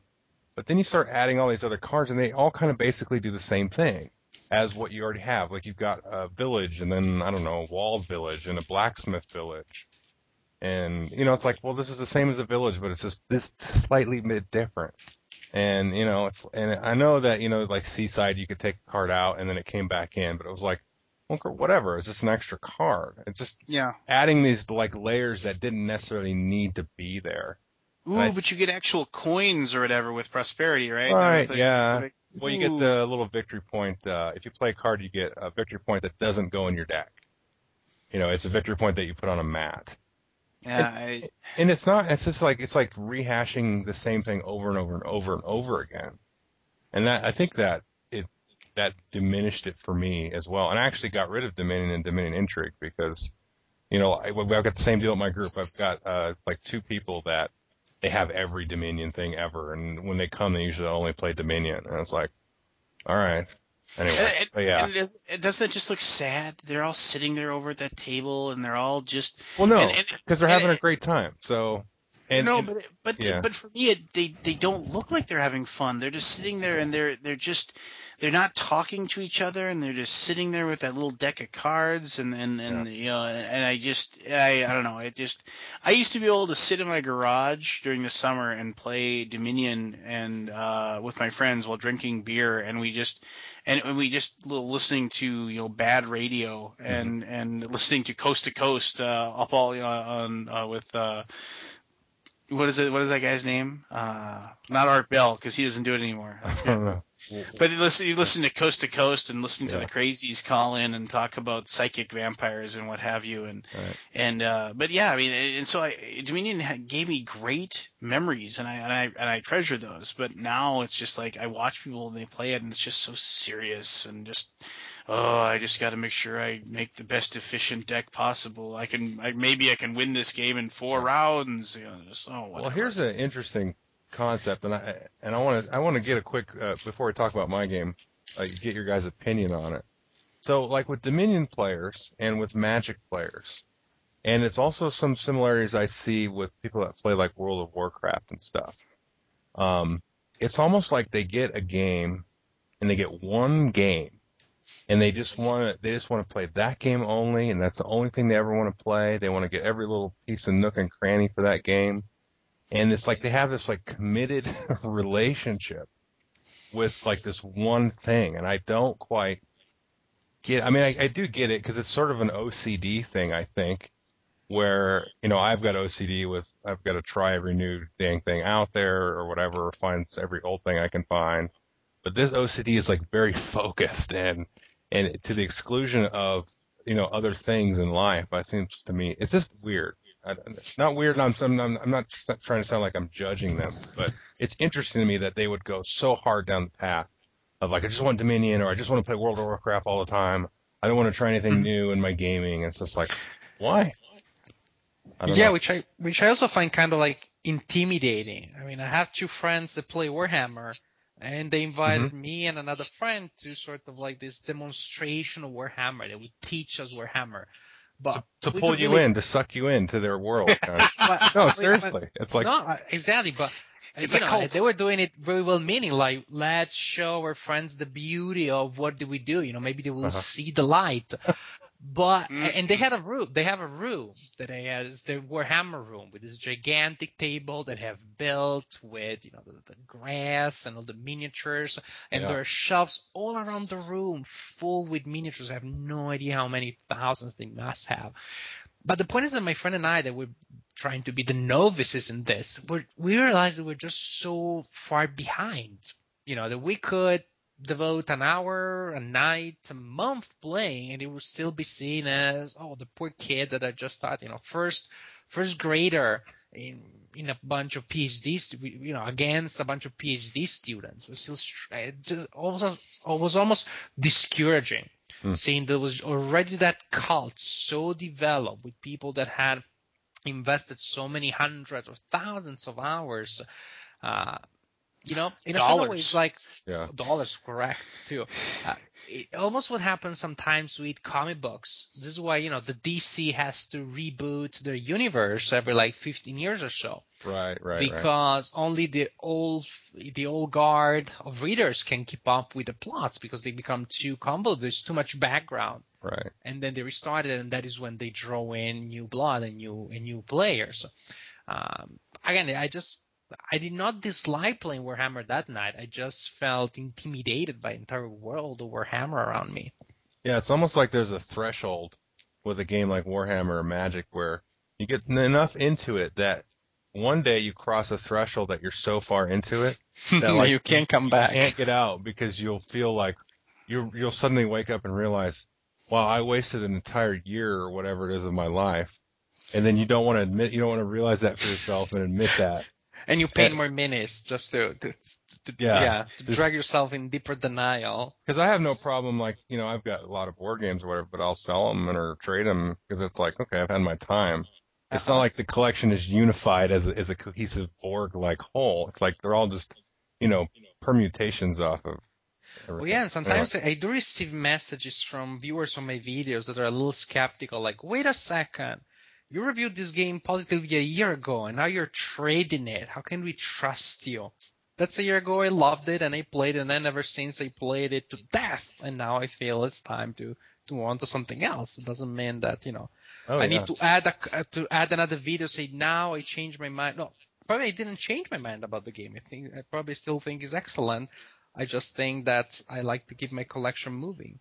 Right. Yeah. And you might have a game. Uh, uh, what did I just get rid of? Oh, At- uh, Attila. It's an older game, but I got rid of it just because the group that I, I love that game, but it's like it's not going to see any table time anymore because Mhm. I'm re- I'm really the main fan of the game. Another game would be Midgard. Um, well, that's a little different because another guy in the group has the game, and then my other group didn't like it. So, but yeah, It's it's, not. tough. Yeah, Is you're you're finding it tough to sell games, Joel? Because I mean, I remember, I mean, I sell games a lot, and I, I get rid of them. It makes it so it's it's difficult for me because it's just like sometimes it's like I'll I'll say, well, because I've been I've been trying to get my collection down to around 200 games. I mean, I when I when I got over 500, I said this is ridiculous. I'm never going to play all these. I need to sell some of these off. Right. And and then so I try to keep I'm trying to get my thing, but every time I walk in, I'm like, well, I should sell this, and I say to myself, well, yeah, but I might play it, and then but then I'm telling, no, you- you're not going to play that. You know, it's like it's you know, it's just like I have games that haven't seen my table in two years, but I can't. I- sometimes I have a lot of trouble pulling the trigger and and like selling it. Like I mean, like Last Night on Earth, it's like one of the it's it's probably like the best like zombie game out there. You know, as far as thematically and and just you know, it's it's a fun game. It hits my table maybe once a year. Is it still worth it for me to keep on my shelf, or should I sell it for like the twenty five dollars that I can get somebody to pay me for it? It's I, you know, I have trouble deciding that making that decision. yeah, Mhm. it's a great question, and I don't know what the frequency is. I mean, I'm sure it's different for everybody, but once a year doesn't sound too bad. But I mean, as soon as those words leave my mouth, I'm like, hmm, that doesn't good. yeah, you're gonna regret that. But yeah, I But mean, yeah, have a that's- game, uh, the Ares Project, that uh, I think I've played like four times, and it's one of my favorite games. And but I'm, I swear to you, I will never play that game with either group here. But I'm keeping it to take to a convention and hopefully find somebody that will play with me once or twice Mhm. more in my life. My wife Mhm. just bought me that game for uh, for Valentine's Day. Oh, your wife sounds great. Yeah, she's she's pretty amazing. So. Yeah, it's it's uh it's it's uh well, let's not talk about Ares Project, but I like it. Okay, what's what's what's the game that you uh you used to love but now now you hate? Oh, and it breaks my heart to say it. It's Modern Art, which is a Reiner Knizia auction game. Well, you had me at Reiner Knizia because I can't like I, I don't enjoy anything that guy's the thing Wow. that, that guy's made. So That's another episode, I think, Lance. Yeah. but uh, it's a pure, pure auction game. He's got a few, and actually lately, just a quick dig- diversion. We've been playing a lot of Ra uh, lately, which I've become uh, more in love with that game. But we actually started picking up Modern Art uh, maybe about a month ago and playing that, and I've really grown to despise everything about that game. And, um, but uh, you know, we played it with an old group of mine that uh, it was like the first, maybe not the first, but one of the first like auction auction games that we played. So it was this kind of like you know period of discovery, similar to what Marco was talking about, Settlers of Catan. It was like, oh, you can you can drive up the price and you kind of bluff people and say, you know, I'm to run up the cost of this one artist and, and and then try to get the money for it. So it was this you know discovery of all these mechanisms. Where and then you know we liked it, and then we then we played Ra, and that was better. And then you know Power Grid is is is just a phenomenal game. It's not really a pure auction game though; it just has auctions in it. But it's and now when I, I brought it back out, it was just like I know the game, I know the mechanisms, I know that the strategies are, and it could be just that I'm sick of it and that's all there is to it. But I really don't think it's that great of a game. But it did give me probably, oh, I'm going to guess 10 to 15 really solid plays out of it, you know, back in the day. And, and there was enjoyment there, but the game only lasted so long, you know, after you hit that threshold, it was like, okay, well, I've got games where I either know I'm going to win about halfway through it or I know I'm going to lose because people have controlled the money and the rarity of the artists, you know, coming up. And it's like in based on, you know, it's it's also not only an auction game, but it's in its in a sense also like a card game. So if you've got the better hand, then you've got the better hand and you should win. And so it's just one of those deals where it had a, you know, a little bit of a shelf life and then it just totally dropped off a cliff. So No, that's no, Hmm. I, I, I, see- I totally hear what you're saying, and and um, you know, you mentioned Ra, which you know is is just about the only design uh, by Knizia that I can play uh, without hating myself afterwards. But uh, You know, that's it- enough. it- Lord of the Rings. no, no, no. I, I, no, I don't want. I don't want. I'm not trying to turn this into a bashing on, on Reiner because there's tons of people out there that love his games, and it's my fault for not liking it. But It is. what you're saying, what you're saying about, uh, what you're saying about um, uh, uh, modern art is, is is is true. I mean, and I think I think it's ultimately a flaw um, of the game because um, you know it, it's it's one of those things where it's like if if you've gotten to the point where there's no mystery uh, left Mhm. uh, in, in what you're playing, then what what you're just doing then is is it's it's it's kind of like my problems with you know some co-ops. It's just like after you've played three four turns, the the rest of the game you know what's going to happen. You you you unless somebody it's it's it's in a way it's it's like when you're playing chess and you're playing against somebody who if after a certain point, if you're very good at chess, and I know I, I, I used to be in a chess club and stuff like that, and I, I was I was fairly decent at it, but usually at a certain point, you knew who was going to win the game, and all the only thing you could do is like hope that you could make some sort of move or something like that that that, that would allow allow you to like maybe possibly get the person to make a mistake and and and and then you could capitalize upon that. But if you're playing against somebody that was better than you you know predominantly um that you were going to lose. And then that's just what it is. And like from what you're describing to me with modern art you know i, I think i've played the game once so I, I I have no real experience with it. But like you said you know it, as long as those people control the money as long as those people have that keep keep maintain their superiority in the game and and they have the ability to do so you know you're going to lose the game. Or you even know or if you're in that position you know you're going to win the game unless you make some sort of mistake. Right. and and at that point why is that fun anymore? You know i mean if you're if you're halfway through the game and you know what's going to happen you know pack it up play something else Yeah. you know move on. And and and that and that and that's and that inherently is a problem with the game. I mean if i buy a board game i want to be able to play it I- if i really really like it it should allow me to be, me to play it over and over again. I should be able to put it. I should be able to play it 20 times one month. I should be able to put it away, and I should be able to take it out six months later and play it another 20 times, and it's just as good. And and and it's so rare to find a game like that. Well, it is rare, and, and that's that's the trick. Is especially as you know, as a reviewer as well. You play a game a couple times, and you're sort of you're still sort of in the the afterglow of of having you know quote unquote solved it or or gotten to the point where you're really comfortable with it. But then you're gonna how many more times are you gonna play it?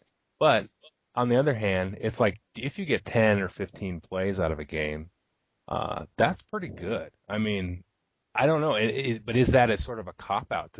Or are, are we being, are we too easily satisfied with a game if we only get like five to 10 plays out of it or 15 plays, whatever it is? I mean, is there any game that you could play forever for the rest of your life? Uh, maybe, maybe Mhm. not though. I mean, I don't know. It's hard to say. Yeah, one thing one thing is with war games that you may have war games with many scenarios. So the game is one, Mm. but by playing different scenarios, you have such an, an incredible uh, value in terms of replay. Because then, if you just play each scenario twice and you have ten scenarios, it just you're just gonna get 20 plays just to explore the game to get a sense of the hmm. scenarios, and then you can go back and play the ones that you liked again, that you liked the most. So there's that advantage in, many war games having a very you know unified core of rules, and then being able to apply that to battles that are completely different. I mean, just just played Commands and Colors Napoleonics, and you have battles that are cavalry oriented, battles where terrain is more significant, battles where there are rules about retreating for one side so that the side is running, trying to stop the running side. Uh, th- you just can have so much variety there. Yeah, absolutely. Well, and I think that may be uh, something that you know, obviously, war games have uh, over um, uh, your standard European board game or whatever, because of the fact that um, the, the the war game um, has fairly interchangeable parts, and Mhm. it, it's it's the scenario that that drives drives the game, not um, the mechanism or or the the uh, the, the the bits, if you will. Yeah, And, you yeah. know, and, and and and so. I mean, maybe that's why there's so many grognards that are still, you know, playing those same games over Mhm. and over and over and over again. Yeah, and this is something I had to say about you know rule books. Again, some rule books. Well, I was talking earlier about the um, lock and load system. It's over 30 pages and they're pretty dense with rules. Uh, yes, it, it, it, there is a learning curve, but once you get that, then you can play a game that has 15 scenarios. And then you play another game which is based on the same system that has 20, 30 more scenarios. So if you imagine that and compared to learning, I don't know, 10, 15 medium Euro games, medium complexity, Mhm. I believe that in a certain way the investment pays off. And overall, maybe you're spending less time on rule books uh, when you're reading that one thick rule book that you can apply to so many different games, different ways of playing the game, as opposed to learning a million different rule books. Well, it's cheaper. Yeah, that's also, that's also cheaper. That is also cheaper. Yeah. So, moving into our final category, the game that we don't like, but seems like a lot of people, if not everyone else but us, enjoys. A while back, I uh, when I was doing my reviews, uh, I, I I did a written review before I was doing video reviews. I did a written review of Agricola, and I and I and I, and I oh yeah, oh my god. and um, I, I prefaced it with the, the title as as I try to come up with some clever, funny title for each one of my reviews, and, and sometimes it works and sometimes it doesn't. But I, I preface it with the with the title that uh, my grandfather would have hated this game, and um, and the and the reason for that is because my grandfather was a farmer, and um, uh, before, and my grandfather was a pretty amazing guy, and, and I and I mentioned this in the review, but I mean he was he was in World War II, he was part of the invasion force of Italy, um, he was in the Texas T Division, uh, he was uh, an artilleryman, uh, he he, he, you know, he was a bona fide war hero, Purple Heart, Silver Star, you know, just, he, he was, he was a pretty amazing guy. And, and when he got back from the war, he, um, he inherited the family farm and he worked on it for many, many years and he made a pretty good living. And, um, eventually he sold it, uh, ran for, uh, the, the, the, the, role of county sheriff, uh, which he won and like he just never looked back. He just kind of, uh, went forward with his life and just totally forgot about the farm. Just you know, sold off the land, sold the farm, moved on. And I remember uh, towards the end of his life, I, I I was out to dinner with him, and we were just kind of talking, and um and I, I asked him, you know, why he he got rid of the farm, and he said.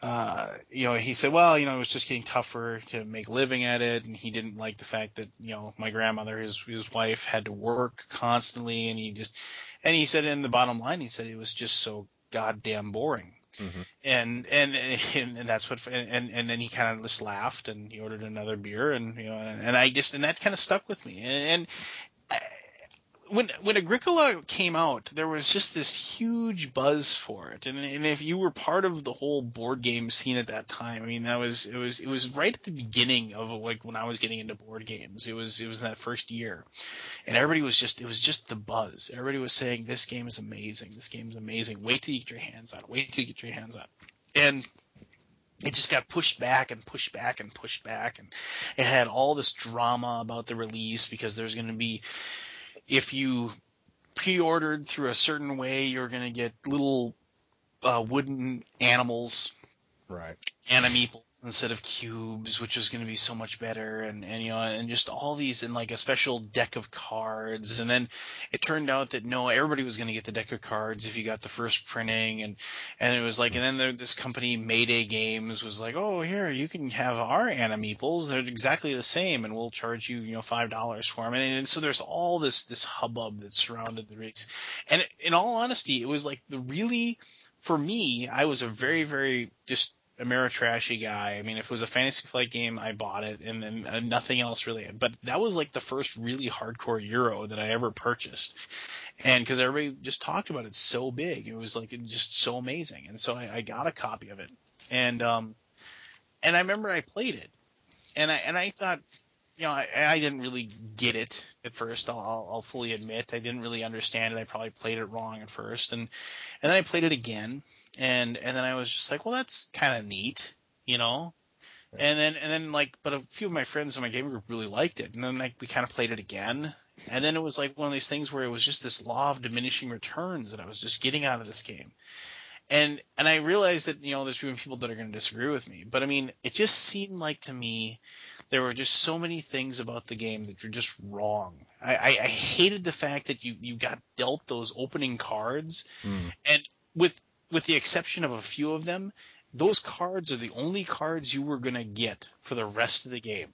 Yeah. And if you didn't get cards that actually worked well together, then you were you were screwed. You know, I mean, it was just like if somebody else got something that had great synergy with all their stuff, I mean, they would just be like, you know, racketing up the the the, the goods and the points and whatever, and there was nothing you could do. You couldn't, you can't do anything to stop anybody. You can't. I mean, oh, I suppose you could maybe hopefully pick the spot they needed, but I mean, Right. you, then you're just shooting yourself in the foot because you then maybe you're picking something that's suboptimal for you just for the off chance that maybe you're screwing somebody else over. I mean, it's always a better chance to just pick what's best for you. If you happen to pick something somebody else wants, all the better. But who cares? And then, and then towards the end of the game, you finally realize after you kind of look at the scoring and the whole thing that everybody talks about that's so amazing is that you can't just focus on one thing. Well, yeah, you can. Have a lot of people in a stone house. And, and, and, and everything else just kind of falls into place because that's all. If, if you have a lot of people in a stone house, the stone house gives you a bunch of points. And if you have a lot of people, you've got enough people to go out and get all the, all the, you know, just to, to have enough animals, to have enough vegetables, to have whatever. And by and large, you're going to do fairly well compared to everybody else. It's just a puzzle. That's all that, that's, that entire game is. It's a puzzle that you have to sit at a table with a, two or three other people and, and you all have to put a puzzle together. Run this little treadmill, uh, this farm puzzle where how am I going to use these cards to get me to the point where I have a house and four people? And, and then, and, and, and hopefully I get more points. And it's just like, can I please play something with dice that I can blow something up now? Yeah, I never played the game for the very reason why your grandfather wouldn't like it, which is I grew up on a farm and it is horrifyingly boring. Uh, it's great, you know, great respect for those who may manage to enjoy it, but just the idea of feeding the animals and cleaning their excrements and making bread and uh, picking up strawberries and things, ah, just so boring. But I remember in my group there were several people playing it. I remember at some point I heard that there was a Z deck coming out. I was like, ooh, zombie deck, and that that I may be interested. But no, that turned out that that wasn't the case. Disappointing. Yeah, it's not my favorite favorite game. I really do like it, but uh, I agree with your point about the cards. Uh, once you learn, you know, which are the good and bad, because there are good and bad cards in there. There's no question about that. Um, but uh, I mean, one thing you can do to get around that is you could draft the cards at the beginning. You know, what do you deal? Everybody seven. Everybody keeps one. Passes to the left. Well, then my you know- point is, my point is then if that if that's if that's how you can solve it, then why why is the rules that they're random in the first place? Then? No, I agree. it- no, no, it- I 100. And, and, did they play test that? Did anybody say, "Hey, why did this guy get ten cards that work great and my ten cards suck? I'm going to lose this game, but I got to play three hours to figure that out." I Right. mean, wouldn't I somebody say, "Maybe we should draft these"? Yeah. No, I think I think uh there will be people that will argue, oh, no, no matter what set of cards you get, there's always something you can do, and there is some truth to that. But I haven't played the game enough to be that. You know, I'm not an Agricola master, and the game takes too long for anybody to really play to be an Agricola master. Except that's a very select few. But I, I'm on the side of, of what you said. Of there are certain cards that will just nine times out of ten beat another hand of cards. So, but the things I like about it are, you know, the varying cards, and I, I always have, have approached it sort of as golf, with you know, with a little bit of interaction. Is you know, I just try to get the best score that I can, and don't really, I don't, re, and I, I don't usually worry too much about winning a game anyway, unless there's a trash talk to be had. Then then I'm going to get into that, but. Um, but for that particular game, it's just sort of like, okay, let me see how good I can do. And if I don't win, fine. But if I hit, you know, 40 points or 38 points or something, then I feel good. Well, then just play the game by yourself, and then and then play something that like I, I yeah. you know, I just I mean yeah, it- that sounds like playing a solitaire. Oh, it very much is solitaire. Yeah. And you can play it solitaire, and you can play it hmm single player. But uh, it's not it's not as engaging though as playing with other people. But I, I'm not. but, Yeah. but there's no player interaction. There's there's No, there's yeah. there's there's there's no, I mean, there's no there's no time in the game where I mean it'd be one thing if like there was some rule where it was like you you could trade maybe uh, some of your goods with somebody or or if you could you know sneak over the other guy's farm and kill one of his pigs so you could eat or something. I mean I mean you know or or you know creep in his window and and bash his brains in or something. I don't know. I mean the game just I just you know I mean I'm I I know I'm being funny now for for for effect. But I mean, the thing is, is that I I. I I understand why people love the game. I really, really do. I, I, I, gave it a rating of seven on BGG out of respect for the fact that the design is quite good. But I just don't understand the the the fawning praise that this game gets and and just the people just you know tripping over themselves to just like you know to declare it you know the this this this gaming grail of a design and and I just but then again you know what it's just it's just not for me and tastes very and blah blah blah whatever. Yep, well put. yeah, that sums it up. um, so Marco, do you want to do your your game? Yeah, uh, Summoner Wars. Yeah. Mm, mm. Yeah, I I can already hear somebody clicking, you know, clicking on their keyboard to write me, what? How dare you? But, uh, Summoner Wars, I played it a couple of times, uh, but when the original set came out, so I'm, I'm, I know it's an outdated impression, but I just could not warm up to the game. Again, it was the earlier version, so there was also the fact that the map, the paper map, there was just no way on earth to lay flat.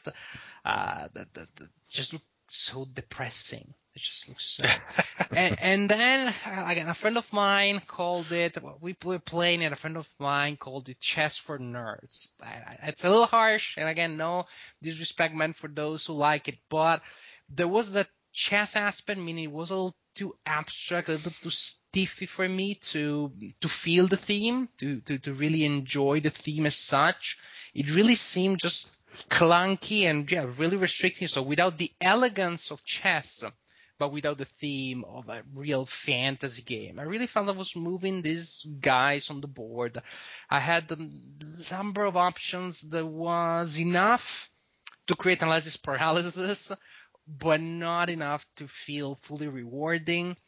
Uh, somehow to me, the game just did not come out, did not come together. I felt I was going through the motions, executing one move to the other, going through the turn sequence, and I don't know. It just felt sort of like less than the sum of the parts. I cannot even pinpoint exactly what is the one thing I think is a flaw, and I'm not sure that there is a huge flaw. I just feel that uh, I could not see why people were so were raving so much about this game and waiting for every expansion to combine all sort of things. Uh, I remember trading away my copy quite uh, quite easily. At least that was a good thing. Everybody was liking it, so that was easy for me. Um, I just didn't find a place in my collection. There are games that I keep in my collection, even if I don't like them very much. Uh, because since I also my collection also doubles as the collection of the strategy gaming club at Indiana University.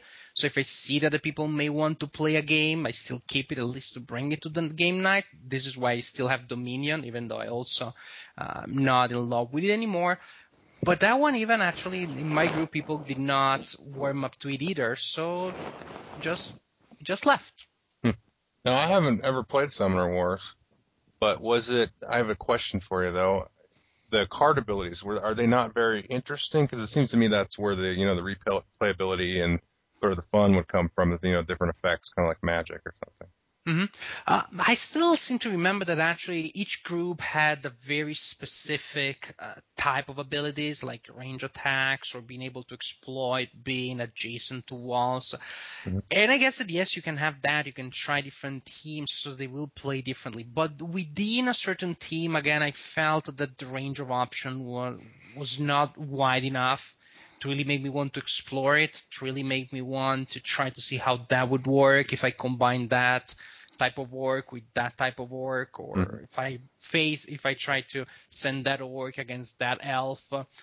Um, there was always something missing to me, which is again why I cannot, you know, argument argue in detail what is it that is wrong.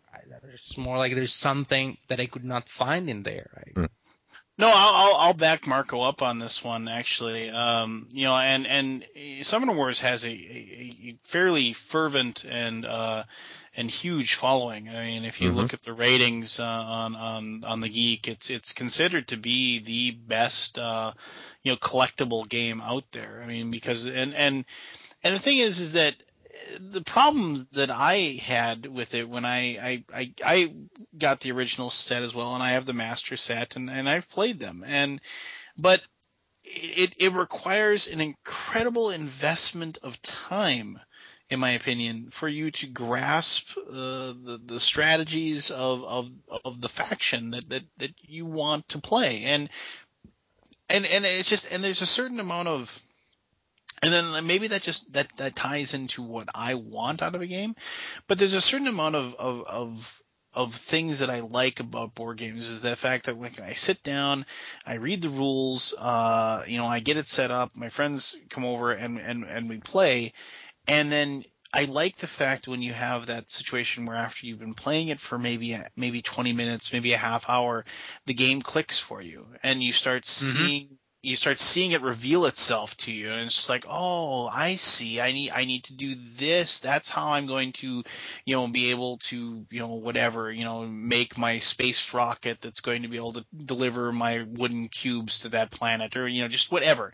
Mm-hmm. and and and that's and then you start grasping that. It's like oh yeah i see that. And and you see how those those things work together.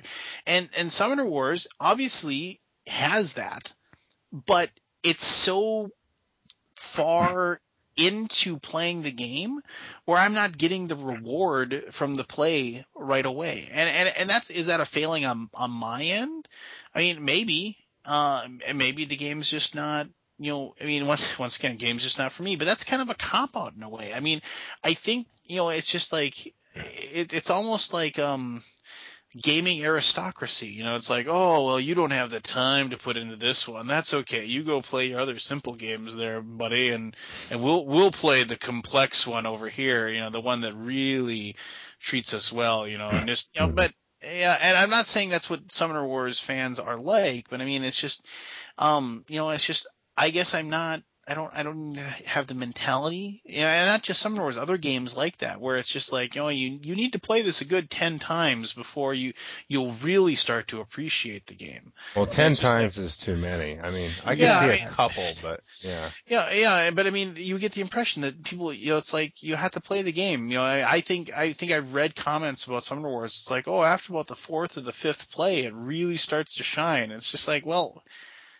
isn't that kind of a fault of the design in some way? I mean, if if you you need to slog through two to three plays of of uninspired uninspired gaming, you know, to to, to actually you know get it revealed to you, I, I don't know. Yeah.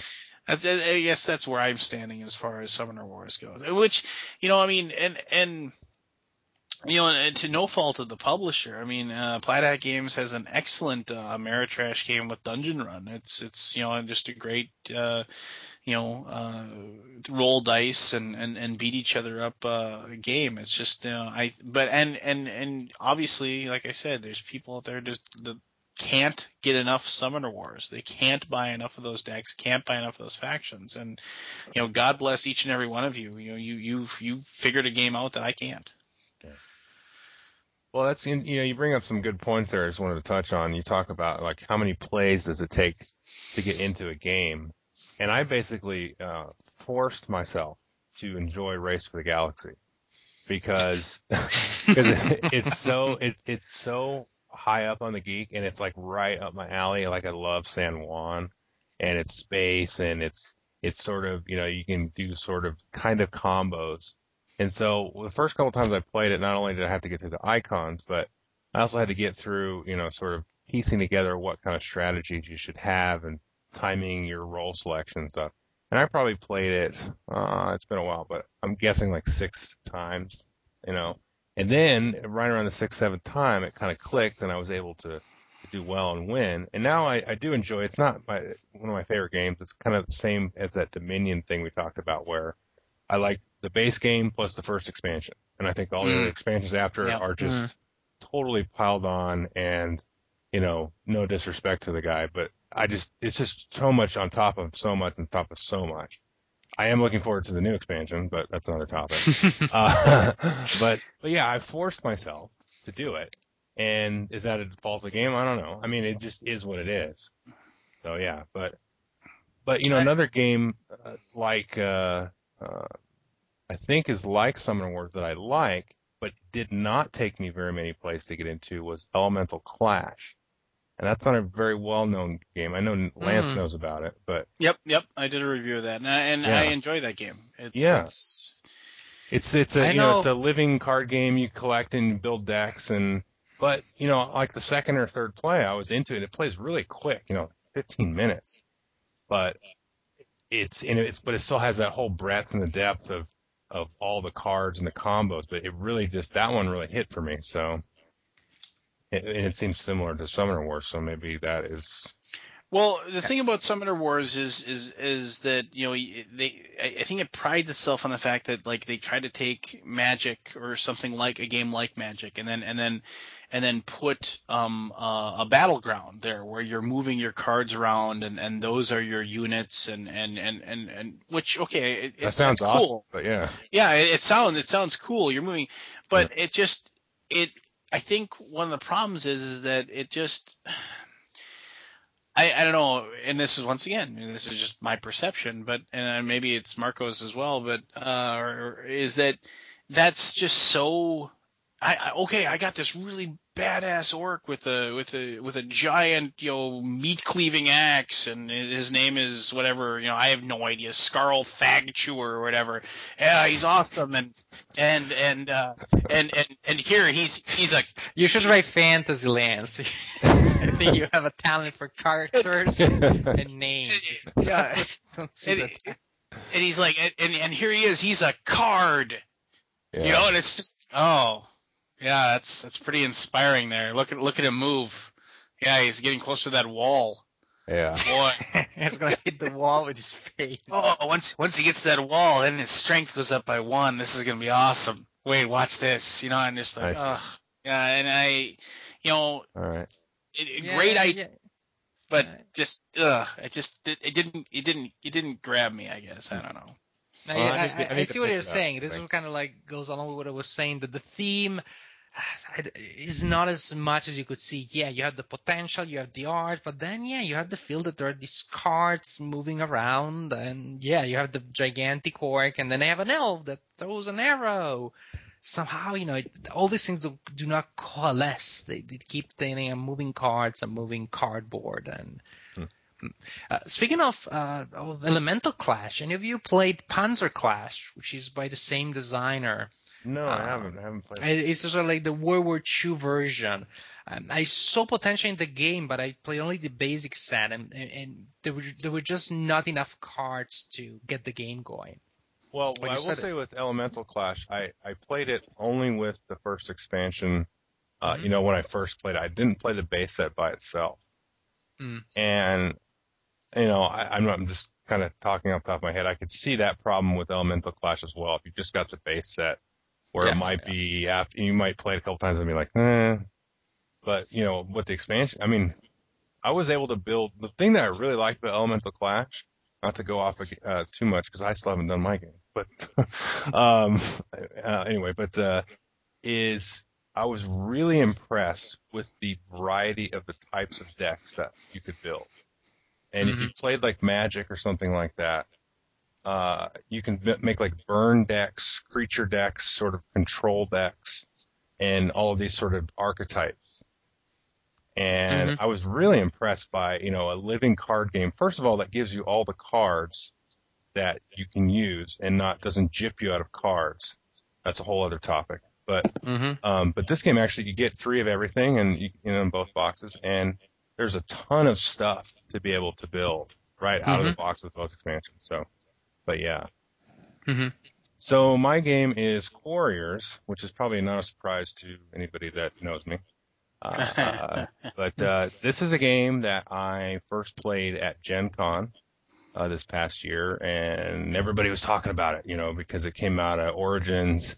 Some other folks did it, um, reviews and that were calling it Game of the Year, and honestly, I was a little trepidatious going into it because it seemed like a dice fest, and you know, that's not my kind of thing. I don't really have a problem with dice, but I was a little bit worried, but you know, everybody at the show was liking it. You know, people that uh, I was at the show with really enjoyed it and bought copies.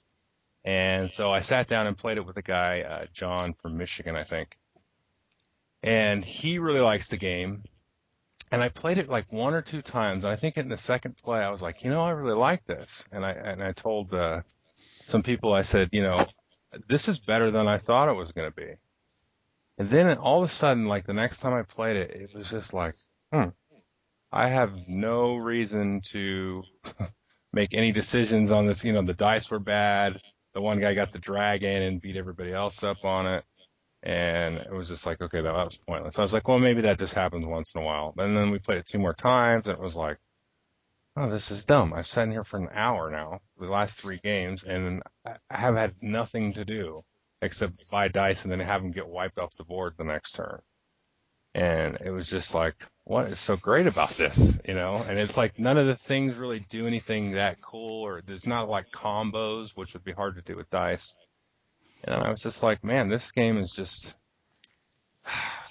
it's, I don't know, the dice, some of the component quality on the dice is pretty bad and I just do not like the game. And I feel like there's no meaningful decisions that you can make where I say, I'm going to do this, and I see these combos out on the, the uh, table. I'm going to try this approach or this approach, and just don't care for it at all.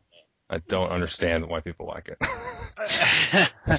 I, I think you have a I think you have a fair criticism in in a way. Um, uh, there, the game can um, lend itself to situations where uh, you know, like you say, the guy, some guy gets the lucky roll and he gets the, he gets the big dragon, and and so now he's he's using it. He wins. To, yeah. Yeah. Well, he, now he's using it to beat the tar out of everybody, and and um, and the thing is, is that there, there, there I think I think there's a little bit of groupthink as far as the hate uh, for Quarriors is. Uh, Mhm. You know, um, it's it's one of those things where, you know, uh, I, I I enjoy the game. I enjoy the game, but I, I but I but I enjoy the game, and I fully agree with what you're saying. I mean, it's like when you say that hey, when you get to your turn, you roll your dice. What do I buy? Okay, go. You know, and Mhm. and but I don't I don't look at the game as being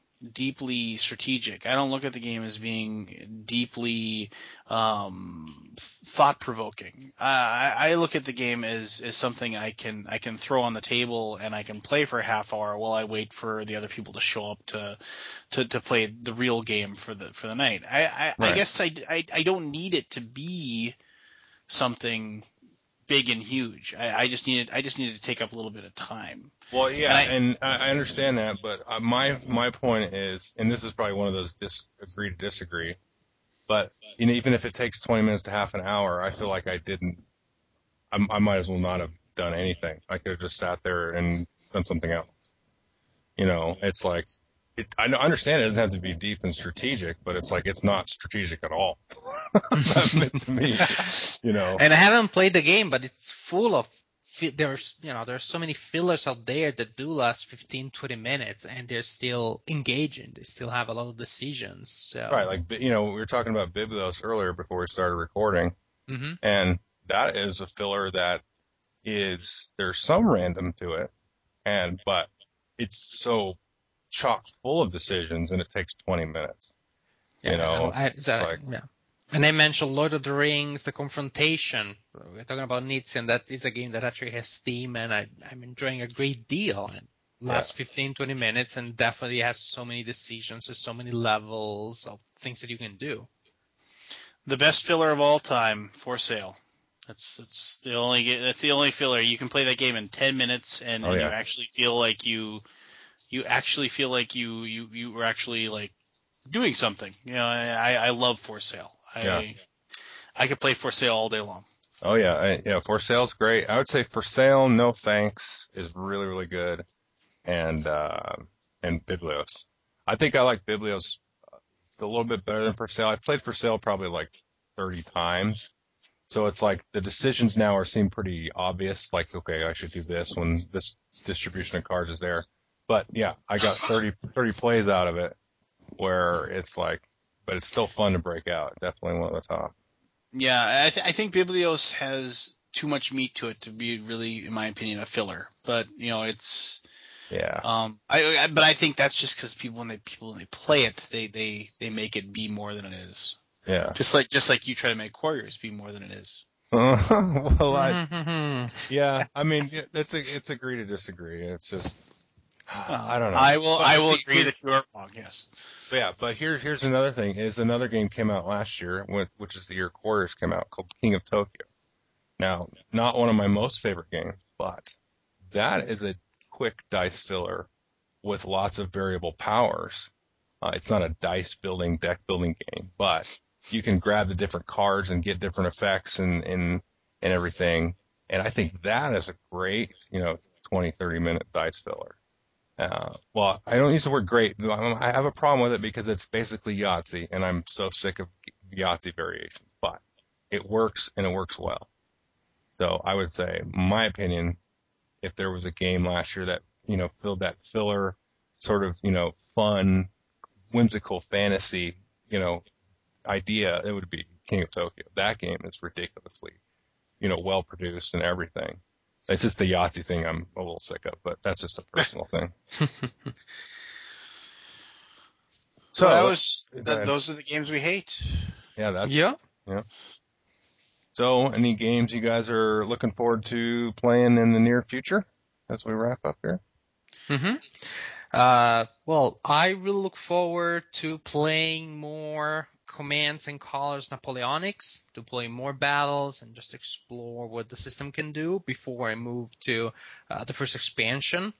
I just received from Legion Games Hell Over Korea, which is an expansion for the game, uh, the solitaire game B29 Super Fortress, Hmm. which is the sequel of a classic solitaire game, B17, Queen of the Skies. Mhm. Uh, B29 is bombing missions over Japan um, in World War II, and now we have the same system, uh, you know, moved to Korea. And it's a strange game. In a certain way, it's a game that doesn't have many decisions. Sometimes I even debate with myself if it, if it is a game at all. I mean, I'm talking about B29. It almost feels like a interactive documentary. There's so much theme. You roll and you move from table to table and you see what happens. And you may not be really in control of most of what happens. You may not have many decisions to make, but the ride, literally, the ride is so entertaining and so thematic and it's so atmospheric that it's definitely I enjoy B29 and I really look forward to uh, this other ride uh, with Hell Over Korea.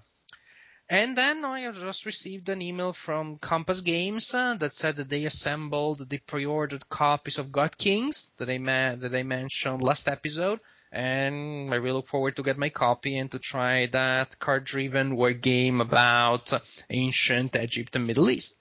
It really seems fun, seems fast, brutal, and well, I can't wait to get my copy. Uh, well, like I said, I got that convention coming up this weekend, so I, know, I'll be ha- hopefully playing a lot of games. Um, as far as uh, games that uh, I have that I haven't had hit the table, that I'm kind of annoyed with myself. Um, I like Dungeon Pets. It's been out for a while. I just haven't had a chance to to play it yet. Um, I'm hoping to play that many times this weekend. Um, Warriors and Traders, uh, which I got from uh, Marco sent that off to me to give it a give it a wing ding and and and, and do a review of it. So I'm I'm excited to give that a give that a shot. Um, um, I I purchased uh, Coney Island and uh, Mill 1069, another couple games that I, I, I desperately want to play. I just I just there's just not enough hours in the day. I, I just I, it just it, it stinks. I, I wish I I wish I could just take like a month off of work and and and have no other uh, no other no other commitments, and so I could just you know just play games and review them and, and, and, and just bask in the glory of, of, of the wooden bits. But uh, unfortunately, yeah, just real life, that, that horrible real life just coming in and, and, and taking over. But other than that, um, there's a game actually that's coming out that I'm pretty excited about. Two games that are coming out that I'm actually excited about. I've, I've pre-ordered them. Uh, one is uh, Feudality uh, by uh, Tom Wham. Looks like it's just a completely uh, funny kind of rolling dice, trying to maintain your uh, your little feudal land uh, uh, through various hilarious antics of of the, of the countryside. Uh, I'm a big fan of uh, Tom Wham games. Um, I've always thought that his irreverent sense of humor uh, really shines in his designs, and I, I, I like that. And um, a, a, game that actually just kind of appeared on my radar just recently, uh, Doctor Shark uh, from like Asmodee Games. Um, it's uh, it's it's when I saw it, it was like it was kind of uh, the theme of it grabbed me. It was the whole um, you know, like 1960s, 70s James Bond Secret Service type game. But the idea is is that each uh, player is a uh, super spy, and they've been invited to dinner in the evil Doctor Shark's lair, and um, he has a, a, a pond or a pool full of sharks, and and uh, you, you're trying to dive into this pool of water and retrieve the necessary clues that you need to fulfill your mission. And um, the, the you get a big giant bag and all the clues are in the bag and you get to have to reach in there and you can't look and and see what you're doing but then uh, each piece has a distinctive uh, uh, a shape and also a texture to it, and so that's kind of like, you know, it, it, it, sounds a little simplistic and a little little silly, sure, but um, is it a game that I think my my daughter will like and and will be something that you know my wife and I can play with her? Um, yeah, and that, that so it's it's it's it, and also I think you know it's it's it's uh it looks interesting enough that I think adults and, and my gaming group might actually enjoy it too. So, but that's games I've been looking at right now. That, that does sound pretty interesting. I'm excited to see what you think of that one. Uh, let's see. For me, uh, probably all the games I mentioned at the beginning of the podcast, I want to play more of. Definitely Hawaii because that one, it's very intriguing. It's very, it's very kind of weird. So I want to play that a little bit more. And earlier we were talking about a uh, Battlestar Galactica. Well, I was talking to Andrew Tolson. Uh, he's a guy that makes uh, print and play games, and we'll we'll print up a copy of, of a game for you. And he's supposed to be making me a BSG Express, so I'm really excited to get that one in the mail and and give it a shot. It looks really cool, and uh, I don't know. I like Battlestar Galactica, so, and this looks pretty fun. So. No, he does excellent work. He did my oh. uh, copy of Merchant of Venus, and that that thing is beautiful. So. Yeah, yeah I mean, his stuff just looks absolutely gorgeous. It, it looks amazing. So. But yeah, other than that one, um, I know you mentioned Coney Island. I, one I haven't gotten to the table either, but it looks cool. So, but yeah, so that's that's pretty much it for me. Okay, thank you for joining us for our second episode of Wooden Cubes and Iron Soldiers. Uh, look forward to seeing another podcast for us uh, sometime in the next couple of weeks. Uh, again, you can check us out on our guild on Board Game Geek and also on 2d6.org. Thanks again. Take care.